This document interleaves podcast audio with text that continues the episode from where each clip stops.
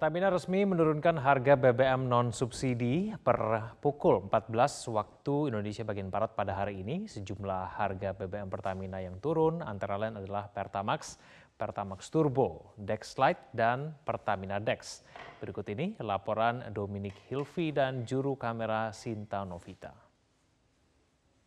PT Pertamina Patraniaga Subholding Commercial and Trading Pertamina kembali melakukan penyesuaian harga jual produk-produk BBM non-subsidi atau jenis bahan bakar umum. Harga baru yang berlaku per 3 Januari 2023 ini mulai berlaku sejak pukul 14 waktu Indonesia Barat. Hal ini disampaikan langsung oleh Menteri BUMN Erick Thohir ia mengatakan bahwa hari ini harga Pertamax disesuaikan dari Rp13.900 per liter kini menjadi Rp12.800 per liter. Sedangkan untuk produk jenis gasoline atau bensin, Pertamax disesuaikan menjadi Rp12.800 per liter dari sebelumnya Rp13.900 per liternya. Selain itu, untuk Pertamax Turbo kembali disesuaikan menjadi Rp14.050 per liternya. Turun harga dari yang sebelumnya Rp15.200 per liter sejak penyesuaian harga terakhir dilakukan pada 1 Desember 2022 lalu. Kemudian untuk produk jenis gasoil atau diesel yakni Dexlite disesuaikan menjadi Rp16.150 per liter turun dari sebelumnya Rp18.300 per liternya. Sedangkan untuk Pertamina Dex mengalami penyesuaian menjadi Rp16.750 per liter dari sebelumnya Rp18.800 per liternya. Harga baru ini berlaku untuk provinsi dengan besaran pajak bahan bakar kendaraan bermotor sebesar 5 persen seperti di wilayah DKI Jakarta. Harga BBM non-subsidi bersifat fluktuatif sehingga dievaluasi secara berkala mengikuti tren dan juga mekanisme pasar. Pertamina melakukan penyesuaian harga mengikuti tren harga minyak dunia dan juga harga rata-rata publikasi minyak. Dari Jakarta, Dominic Hilvi, Sinta Novita, Media Group Network. Sementara itu Menteri BUMN Erick Thohir menegaskan perubahan harga BBM non-subsidi termasuk Pertamax akan diumumkan setiap pekan seiring fluktuasi harga minyak dunia. Erick Thohir menjelaskan penetapan harga BBM non-subsidi dipastikan tidak tersendat oleh birokrasi tetapi mengikuti mekanisme pasar dan perkembangan harga minyak dunia. Sejauh ini penetapan perubahan harga BBM non-subsidi dilakukan setiap tanggal 1 setiap bulannya, sama seperti harga BBM subsidi. Padahal Pertamax bukan jenis BBM subsidi.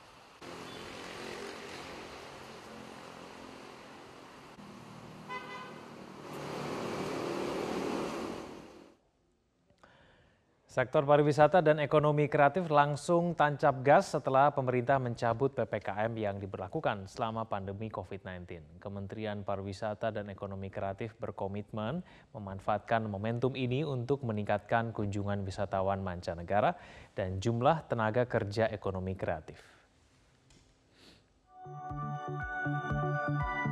Pemerintah telah mencabut status PPKM, sektor pariwisata dan ekonomi kreatif langsung tancap gas di tahun 2023, menggenjot kunjungan wisatawan mancanegara dan tenaga kerja ekonomi kreatif. Peluang besar peningkatan pariwisata juga diambil dari dibukanya akses wisatawan dari Tiongkok. Meski begitu, pemerintah tetap harus waspada dengan penyebaran virus COVID-19. Menteri Pariwisata dan Ekonomi Kreatif Sandiaga Salahuddin Uno mengatakan jumlah kunjungan wisatawan mancanegara mencapai 5,2 juta tahun 2022, melebihi dari target yang ditetapkan 3,6 juta wisatawan. Sedangkan ekonomi kreatif nilai tambahnya mencapai 1.300 triliun rupiah dengan penambahan jumlah tenaga kerja ekonomi kreatif sebanyak 3 juta tenaga kerja. Tantangannya di 2023 ini adalah satu China mulai dibuka, bagaimana kita bisa mengambil kesempatan untuk uh, meningkatkan kunjungan wisatawan, tapi tetap dalam bingkai uh, kehati-hatian dan kewaspadaan. Dan di arahan Bapak Presiden kita uh, pastikan kita bisa mendapat limpahan wisatawan dari uh, mancanegara, namun uh, dengan PPKM berakhir, kita tetap uh, siap siaga. Sandiaga juga memastikan dukungan sektor transportasi untuk menyediakan layanan penerbangan dan ketersediaan kursi yang cukup menuju destinasi wisata unggulan Indonesia, sehingga kegiatan pariwisata yang memberikan banyak dampak ekonomi bisa terus tumbuh dan pulih di tahun 2023. Pemirsa bocah 6 tahun yang diculik oleh pemulung di Gunung Sari, Jakarta Pusat akhirnya ditemukan di Ciledug. Ia ditemukan berada di dalam gerobak saat dibawa berkeliling oleh penculiknya. Oni, ibu kandung MA tak bisa membendung rasa syukurnya saat mendapat kabar buah hatinya yang berusia enam tahun akhirnya ditemukan. Dengan tergesa-gesa, ia menuju Rumah Sakit Polri Kramat Jati untuk bertemu MA. Betapa bahagianya Oni dan suaminya saat pertama kali melihat wajah MA setelah satu bulan lamanya diculik oleh pemulung di Gunung Sahari, Jakarta Pusat. Tangis haru pun pecah. Sambil memeluk MA, Oni berterima kasih kepada petugas Polres Jakarta Pusat karena telah menemukan MA dalam keadaan selamat. Meski begitu, MA saat ini tengah menjalani pemeriksaan kesehatan di Rumah Sakit Polri. Sekali lagi, saya atas Ibu Malika mengucapkan terima kasih atas kerja kerasnya menemukan anak saya. Saya nggak bisa berkata apa-apa, yang hanya bisa saya ucapkan terima kasih beribu-ribu terima kasih. Saya kalau Hampir satu bulan memburu pelaku penculikan terhadap MA. Satreskrim Polres Metro Jakarta Pusat akhirnya berhasil menangkapnya di kawasan Cipadu, Ciledug, Tangerang Selatan. Pelaku ditangkap saat membawa korban dengan menggunakan gerobak. Selama diculik, korban dibawa berkeliling oleh pelaku dan dipekerjakan sebagai pemulung. Kabur di bawah kegiatannya apa aja, Mas? Uh, sementara dari keterangan awal terduga pelaku menyampaikan ya aktivitasnya masih sama seperti aktivitas pada saat berada di sekitar sawah besar ya melakukan mengumpulkan barang-barang bekas dari satu tempat ke tempat lain eh, dengan juga menyertakan korban yang memang diletakkan di dalam gerobak tidurnya pun berpindah-pindah. Iwan alias Yudi alias Herman alias Jeki Pelaku penculikan terhadap MA saat ini masih menjalani pemeriksaan.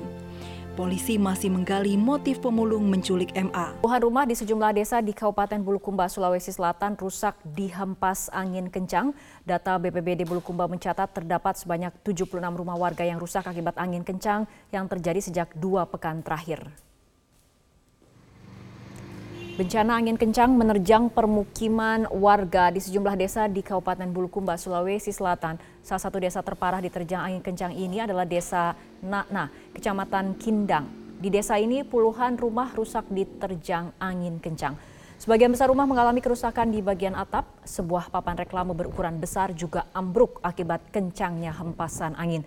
Angin kencang juga merusak sejumlah rumah di BTN Rindra 4, Desa Pendre, Lumpuh. Di perumahan ini hempasan angin kencang sempat membuat warga panik. Data BPBD Bulukumba mencatat sebanyak 76 rumah yang tersebar di sejumlah desa rusak akibat terjangan angin kencang. Meskipun tidak ada korban jiwa, kerugian akibat angin kencang ini diperkirakan mencapai puluhan juta rupiah. Pemirsa sebuah speedboat yang mengangkut wisatawan terbalik di perairan Pantai Ulingan, Kecamatan Pulau Derawan, Kabupaten Berau, Kalimantan Timur. Sebanyak 26 penumpang dewasa dan 8 anak-anak berhasil diselamatkan. Inilah kondisi para penumpang speedboat yang terapung di perairan Pantai Ulingan, Kecamatan Pulau Derawan, Kabupaten Berau, Kalimantan Timur, usai speedboat yang mereka tumpangi terbalik. Sebanyak 34 penumpang yang terdiri dari 26 orang dewasa dan 8 anak-anak selamat setelah terapung menggunakan jaket pelampung. Petugas yang tiba di lokasi langsung mengevakuasi para penumpang ke Kecamatan Pulau Derawan untuk mendapatkan perawatan medis. Kepala Bidang Kedaruratan dan Logistik BPBD Brau, Novian Hidayat mengatakan speedboat tersebut terbalik setelah mengalami kebocoran diduga akibat menabrak karang. Speedboat terbalik dalam perjalanan dari Pulau Derawan menuju kota Tanjung Redep. Itu terjadi di perairan Pulau Derawan uh, rombongan wisatawan lokal yang sedang berwisata, berwisata dan akan menuju ke Tanjung Redap. Hmm. Uh, kurang lebih penumpang ada 26 orang dewasa dan 8 orang anak-anak. Uh, Alhamdulillah kondisi sekarang dalam keadaan sehat walafiat. Uh, cuma ada beberapa uh, yang masih ada shock dan trauma hmm. uh, atas musibah ini dan teman-teman di lapangan sedang mengevakuasi barang-barang milik korban yang bisa diselamatkan.